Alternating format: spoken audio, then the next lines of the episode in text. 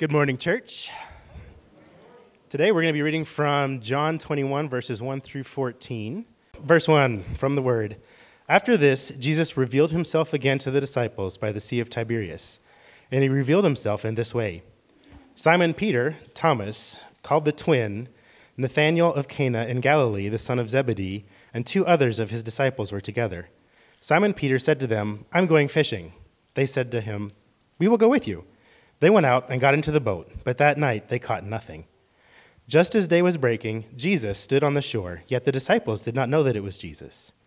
Jesus said to them, Children, do you have any fish? They answered him, No.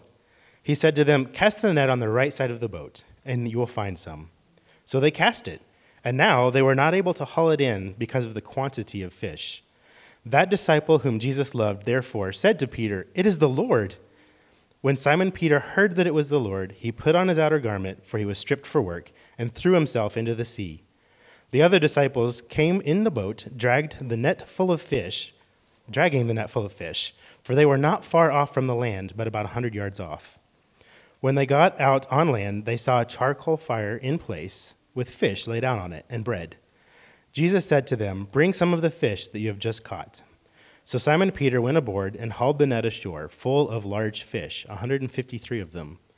And although there were so many, the net was not torn. Jesus said to them, Come and have breakfast. Now, none of the disciples dared ask him, Who are you? For they knew it was the Lord. Jesus came and took the bread and gave it to them, and so with the fish. This was now the third time that Jesus had revealed to the disciples after he was raised from the dead. Thanks be to God. All right, I'm going to pray really quick.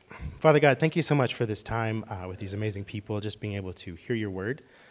Um, I ask that you would give us the wisdom to listen, um, and even if we're struggling with things, and we've been struggling with stuff for a little for a while, I ask that you would help us to listen to your voice when you say, "Cast it one more time, try it one more time, do it on this side, do it this way." Um, Lord, I ask that you would give us the wisdom to listen and then the strength to follow through.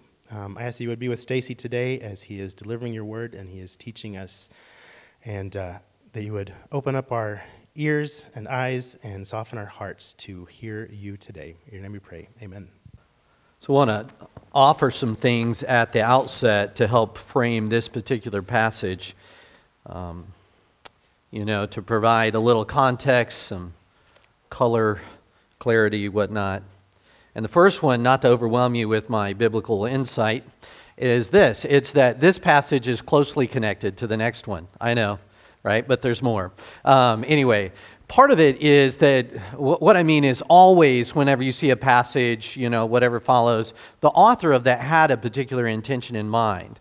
But in this one, they're very closely connected so that what happens here isn't finished here. It's actually finished in the next passage. This isn't everything. Another thing to note is that as these guys go back, they are professional fishermen. It's not we're, we're sort of adjacent to a lifestyle like that maybe but whenever we think if if i tell you i'm going fishing what do you think? Well you think well fishing has a g at the end of it so you're not from around here. But other than that you think you're probably taking a break right? You're probably done with this if it's been a hard patch and you're just trying to like withdraw into something that's more familiar to you more comfortable uh, for you and just sort of reorient yourself that's not these guys. These guys are pros. This is their former lives. And what we're seeing here is that Peter and the other guys are re engaging their former life. Uh, another thing, they have been, you know, that you, you see that it's Jesus here who tells them, cast it one more time, do it on the right side of the boat. He coaches them. This isn't the first time, it's not the only time that they've been coached by Jesus. Um, that account happened in Luke chapter 5, verses 1 through 11, and there are a lot of similarities and some differences. One of the differences is that the net here didn't tear, but it did there. But part of it is that you'd say, well, what goes into this? The, these guys are pros, um, but he's beyond a pro. He knows. He knows creation because he's the author of it. But here's the big thing as you, as you lead in what is going on here as we're getting towards the end of the Gospel of John? What is the author, what is John trying to show us? Well, he's reinforcing a theme that he's already established. He's already established something, and then he comes back to it again, and now he comes back to it again. And here it is that Jesus is revealing himself to the disciples so that they can witness to the world of his resurrection. He's establishing that.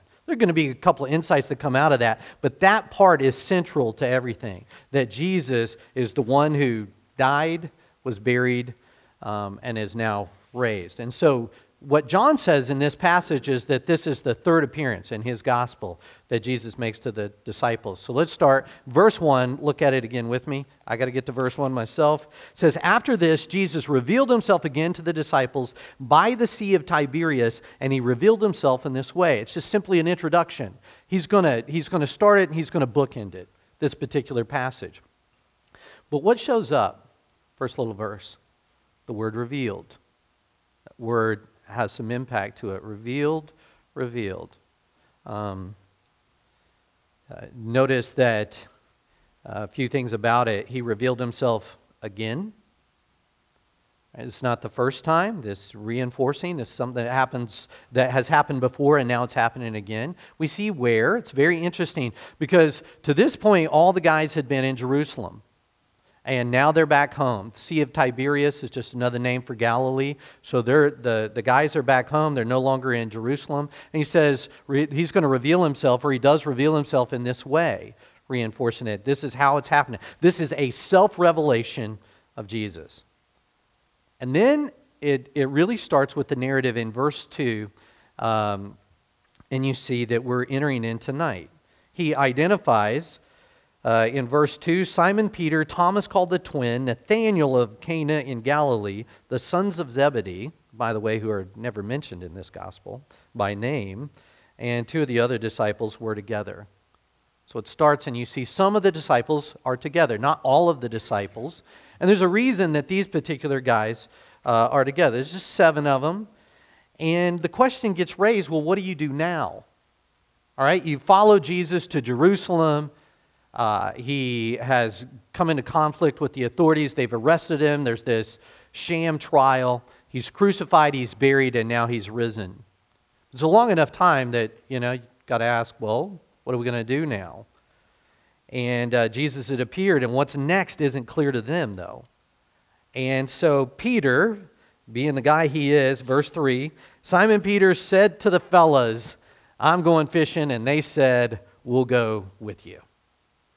And Peter leads them back to work. I'm going fishing. That's what we're going to do. He's often the vocal leader of the group. He's often the spokesman of the group. Whenever there's a confession made about who Jesus is, who's the one who pipes up? Peter pipes up.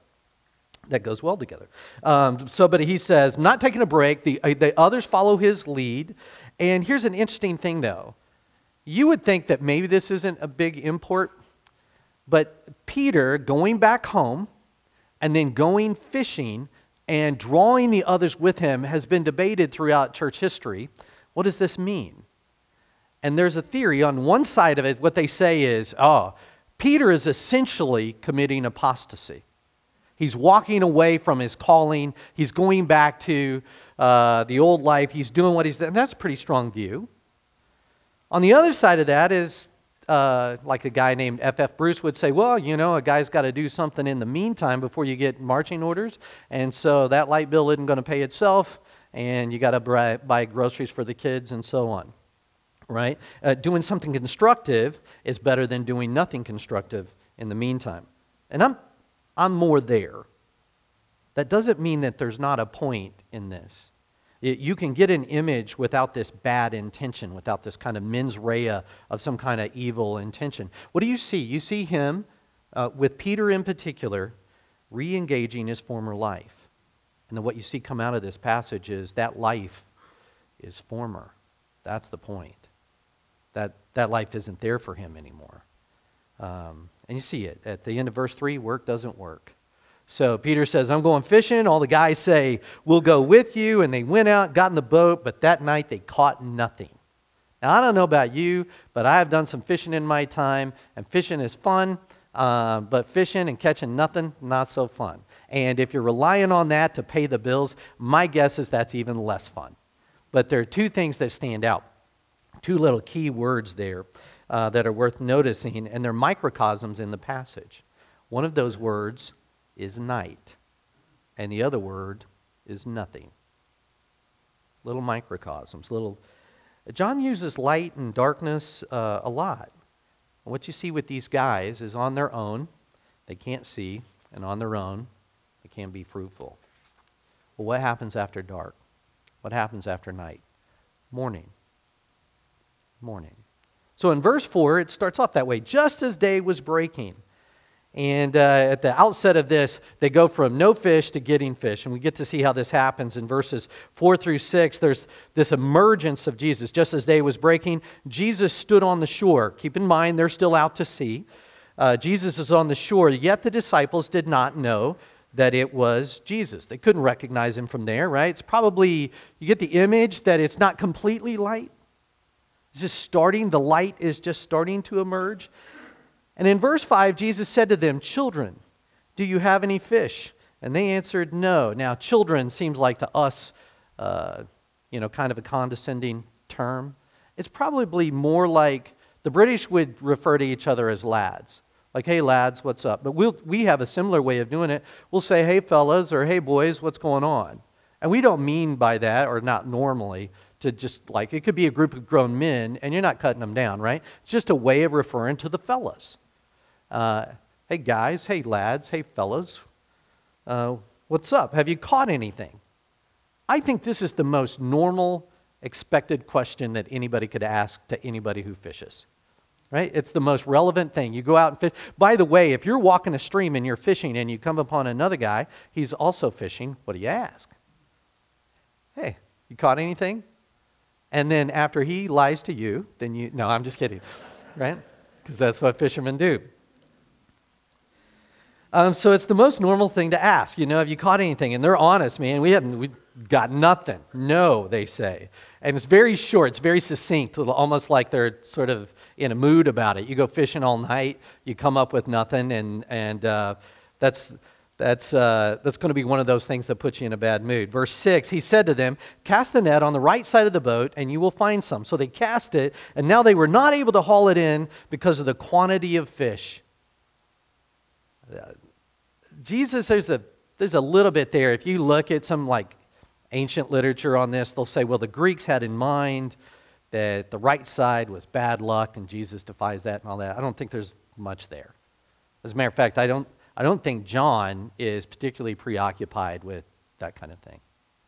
I think what John is preoccupied with is they don't know, the disciples don't know, and Jesus does know. And they're right there, and they can't, they're right where the fish are, and they can't catch them. And he knows. And so they go from nothing to this huge haul, and it's so big they can't even haul it in. And it goes from the emergence of Jesus, who calls out, asks them, they answer no, he coaches them, uh, to the recognition of Jesus. Look at verses 7 and 8 with me. That disciple whom Jesus loved, again, I think that's John, the author of this book. That disciple whom Jesus loved, therefore said to Peter, It is the Lord. And when Simon Peter heard that it was the Lord, he put on his outer garment, for he was stripped for work, and threw himself into the sea. Now, if there's ever been more John and if there's ever been more Peter, it's hard to put those two guys, right? It's harder to get a good microcosm of what these guys are about. So it starts with, with John, and he sees this, and he almost quietly, right, leans over to Peter. I, I don't know if this is fair to John or not. I get the feeling that sometimes John lets Peter make their mistakes for him right? You know, he's sort of like the big brother who says, "Go ask mom, uh, you know, about this whenever you know." But right, but he sees it. He goes, "It's the Lord." In other words, kind of the way we would do is like, "Wait, that's that's Jesus," right? And so he recognizes him, and that's true to form, you know, right? It's kind of who this guy is. He's the guy who has the earliest insight so often. That's him. And then Peter's the guy who just like jumps in the water rashly. And that's kind of who he is. And it says there's some kind of debate about this. We really don't know because of we don't know enough about how the commerce worked and their boats worked. But it says that he wrapped himself up his outer garment because he was stripped for work. Now that might have been and I get this, I'm very sympathetic to this view. He didn't want to swim ashore and be naked. That's not the right way to make an appearance. But the other side of it is probably more likely, I think, he's stripped down for work and he's taken his clothes with him so that it wouldn't encumber him as much. He's tying it up so he can swim better ashore. But that's not really even the point. The point is that he recognizes Jesus, responds to Jesus, and uh, I love this, verse 8. The other disciples came in the boat, right? So Peter's already swam ashore. They came in the boat dragging the net full of fish, for they were not far from land, but about 100 yards off. They got, they got stuck doing the work, having to drag this huge haul in. And they do it. They don't leave the fish that were caught, so they drag them, and we go from sea to shore. And in verses 9 through 13, the theme goes from right getting fish to uh, eating breakfast with Jesus. Verse 9, Jesus is cooking. When they got out, out on land, they saw a charcoal fire in place with fish laid out on it and bread. Jesus is still providing, still serving. And then it talks about their huge catch. In verse 10, it starts Jesus said to them, Bring some of the fish that you have just caught. So Simon Peter went aboard and hauled the net ashore full of large fish, 153. And although there were so many, the net was not torn. It's a huge catch. And, uh, and you know, Jesus says, Bring some of the fish. And Peter goes and he hauls it in. Says something. Peter's probably a pretty strong guy uh, to, to climb aboard and drag the, the fish in. And then it says, very specific, there are 153 of them. Now, again, this is one of those passages that a lot of commentators, a lot of people have, you know, offered some opinions like, what does 153 mean? And I'm going to tell you, based on extensive research, I think it means 153. That's what I think it means, okay? Um, and, but in fairness, in the ancient world, numbers a lot of times meant something in particular. And so scholars would look at it and they would go, oh, it looks like it's connected to maybe this passage out of uh, Ezekiel representing all the tribes, all different kinds of people in the world. Um, but every time they did the number, I mean, this is the big problem with that view, the numbers don't actually add up to 153, which to me seems very fatal to that theory. Um, another one of those that I think this is kind of interesting uh, 153 is what you call a triangular number. What does that mean? Glad you asked. If you go 1 plus 2 plus 3 plus 4 all the way to plus 17, what does that spell? 153, right? And so they would play with numbers like that. And it's led scholars, it's led interested people saying maybe this symbolizes something. Now, having said that, we have to keep in mind this is fish. So, if somebody asks you how big your fish was, I mean, there are two questions to fishermen how big, how many? That's it, right? How big, how many? And I think in the basis of this is the reality is somebody I mean, there's seven dudes there, not counting Jesus. And what are you going to do? That's a lot of fish. I wonder how many fish there are. And somebody starts going, everybody else is eating breakfast, and somebody else is going, one, two, three, four, right? All the way to 100. Hi, guys. Hey, lads. Hey, children. There are 153 fish here. What does that symbolize, if anything? I doubt it's the specificity of 153. I think it's more general. I think it's what we call a lot. Remember the microcosm? On their own, night, nothing, and day breaks. And at Jesus' direction, day breaks and is full. And it's not torn. That at his direction is going to hold it all, right? There's the contrast.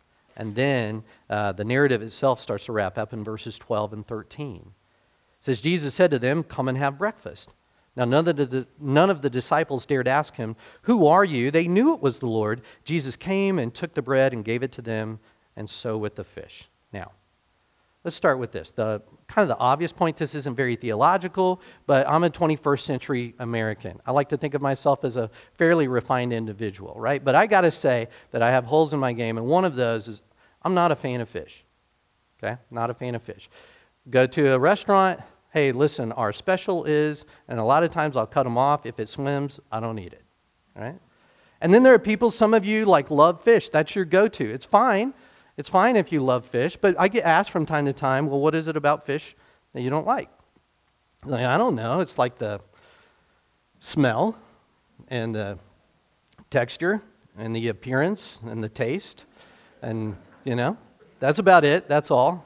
And if I could get over that, I would love. But even so, even if you love fish for breakfast, I mean, he's like, Jesus says, "Come have, you know, come have breakfast." What are we having? We're having fish. I don't care who you are, man. That would put me off, right? Fish for breakfast. I'm still kind of bitter. My, when I was a little kid, my parents got those little processed fish sticks and made me. I didn't have a choice. I ate those with tartar sauce. Still kind of resentful about that. But anyway, that's not the big. It, the big thing here is n- no one dared ask him if it was really him. says, but they knew. What does he mean by that? No one dared ask. Why wouldn't they dare ask him? I think in this sense, it's, it's understates it to say seeing someone resurrected in a glorified body would be a bit unsettling and he's appearing out of nowhere, right? Then this has happened for the third time here. And, and the question would be something like this Is it really you? They know it's him, but they can't believe their eyes. And then it says in verse 13, he took the bread and so with the fish. Does that sound like anything to you? There's a earlier in the Gospel of John, in John chapter 6, Jesus feeds the 5,000. And in John 6:11 it says this. Jesus then took the loaves and when he had given thanks, he distributed to them those who were to those who were seated, so also with the fish as much as they wanted. And here it says, Jesus came and took the bread and gave it to them and so with the fish. It looks very much like the guy before uh, the same one who provided is the same one who's putting them on a mission. The same one who called all of this, the, the broken body and the future mission, is the one who called it. And then it, the whole thing concludes in verse 14 as a wrap up, right? There's these kind of brackets, the introduction and then the conclusion, where he says, This was now the third time that Jesus was revealed to the disciples after he was raised from the dead revealed. He's showing himself, he's showing who he is for the third time to the disciples, and then the episode with Thomas, and now back home when they're fishing. What's the sense and flow of the passage? It's this that Jesus is taking them from darkness to light. That it's emerging for them that they can see, that at least the start of light. For the disciples, they're in the dark. That's how they start until the sun coming up. What is it that they're only now just beginning to see? Well, it's really not what, it's who. They're only just beginning to see Jesus. And you see this key. Jesus revealed himself. John recognized him. They didn't dare ask because they knew. So, what do we see here? How do we wrap up the passage this morning? Let me give you a couple of takeaways. If I do any more, I'll clutter it up. So, with the centrality of the risen Jesus confirmed, let me give you two things that we see here. Number one, we have a basis for belief. Basis for belief. This is not a legend. This isn't like a story that people craft to tell themselves that they sort of build their lives around. It, this is not a narrative without a history. You are called to faith, you are called to believe. But you're called to believe with a basis. There's a reason to believe. And there are lots of that, lots of those things, but one of those that we see here, it's just one piece here, it's a, a, an aspect of it is his appearance that he was crucified, buried, he was really dead, and he rose from the grave. That's hard, right? You think about it, it, it seems like, well, they had so much to go on, why wouldn't they believe? I don't know. How many times have you seen somebody resurrected? Right? It's not an easy thing. It's to say it's not common. It will be in the future, by the way. Uh, it'll be, right, 100% for believers. Um, but here, in, in the narrative, it, Jesus comes to them. And again, and again, in part to confirm for them what, they, what they're seeing really is, in fact, the risen Jesus, that they can see it for sure, right? A basis to believe. So here's the thing when you look at the, the witness, the testimony of this, you have a basis to receive Jesus. You have a basis to share Jesus. And you have a basis, uh, good basis to live for Jesus in spite of what the world says. Even if the entire world contradicts everything that you know to be true, right? Because of Jesus. You have a basis to live loyally to Jesus. So, right now, if you're in that spot where you're looking at, you're taking stock of yourself, and you think, all right, I'm nowhere with God. I am on the wrong side of God. I'm a sinner. Uh, I don't have any means for righteousness. Uh, what do I need to know? You have a basis to receive Jesus. He's the one who's borne your sin and overcome death for you. You have a basis to receive him. You have a basis if you're somebody who's been a believer for a while, not to live for yourself like in emptiness or isolation uh, in this world, just kind of hanging out until the resurrection comes, until the second coming comes. You have a basis to share Jesus. Whatever you do, what's your day job, for example? Maybe you're a student, uh, maybe with your, you're with your kids, maybe you're out uh, working with a particular company, maybe you're hustling for your own uh, money in terms of your own business or whatever. What, what is it that you know since Jesus is true? You have a basis to represent Jesus in whatever sphere you find yourself. You should live loyally to him. You should, uh, you should be on the tip uh, of your tongue when you have the opportunity to share Jesus. And that tells you something else. The, all kinds of programmatic things in a fallen world. We see Tower of Babel recapitulated all the time. Uh, you know, these seemingly great ideas that, that turn to dust after a bit, after a season. And what you know is that you have a basis to say, I'm going to walk with Jesus in spite of what the world says. And if the world contradicts what the Lord Jesus says, I'm going to be faithful to Jesus. You have a basis to believe. The second one is this it's the need for grace at every level of humanity. There are different ways that we organize uh, the world in our minds. People do this all the time. Uh, but a, a, a, person in his or her mind is going to kind of do this. So you're going to kind of sort people, you're going to put them in categories. This is nothing new. In the ancient world, people did it all the time. And it is, it's so, this is true irrespective of time and place that it seems like it's intrinsic to the human experience. And what do I mean by this?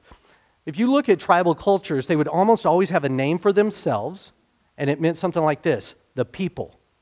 And then have a name for everybody else. They're like others or strangers. And so it was the people, there's the us's, and the strangers, the themses. All right? There's the us's and the themses. And that's the way they categorize people. And like I said, this is so common, it's almost so, such, so inescapable to our reality that you would think it's intrinsic to the way we think for some reason some form of idea. You could do this, what's done in politics and in such a tiring way right now, but you could do it by class. You could do it by ideals. You could do it by geography. It's done that way. But say you do that with Jesus.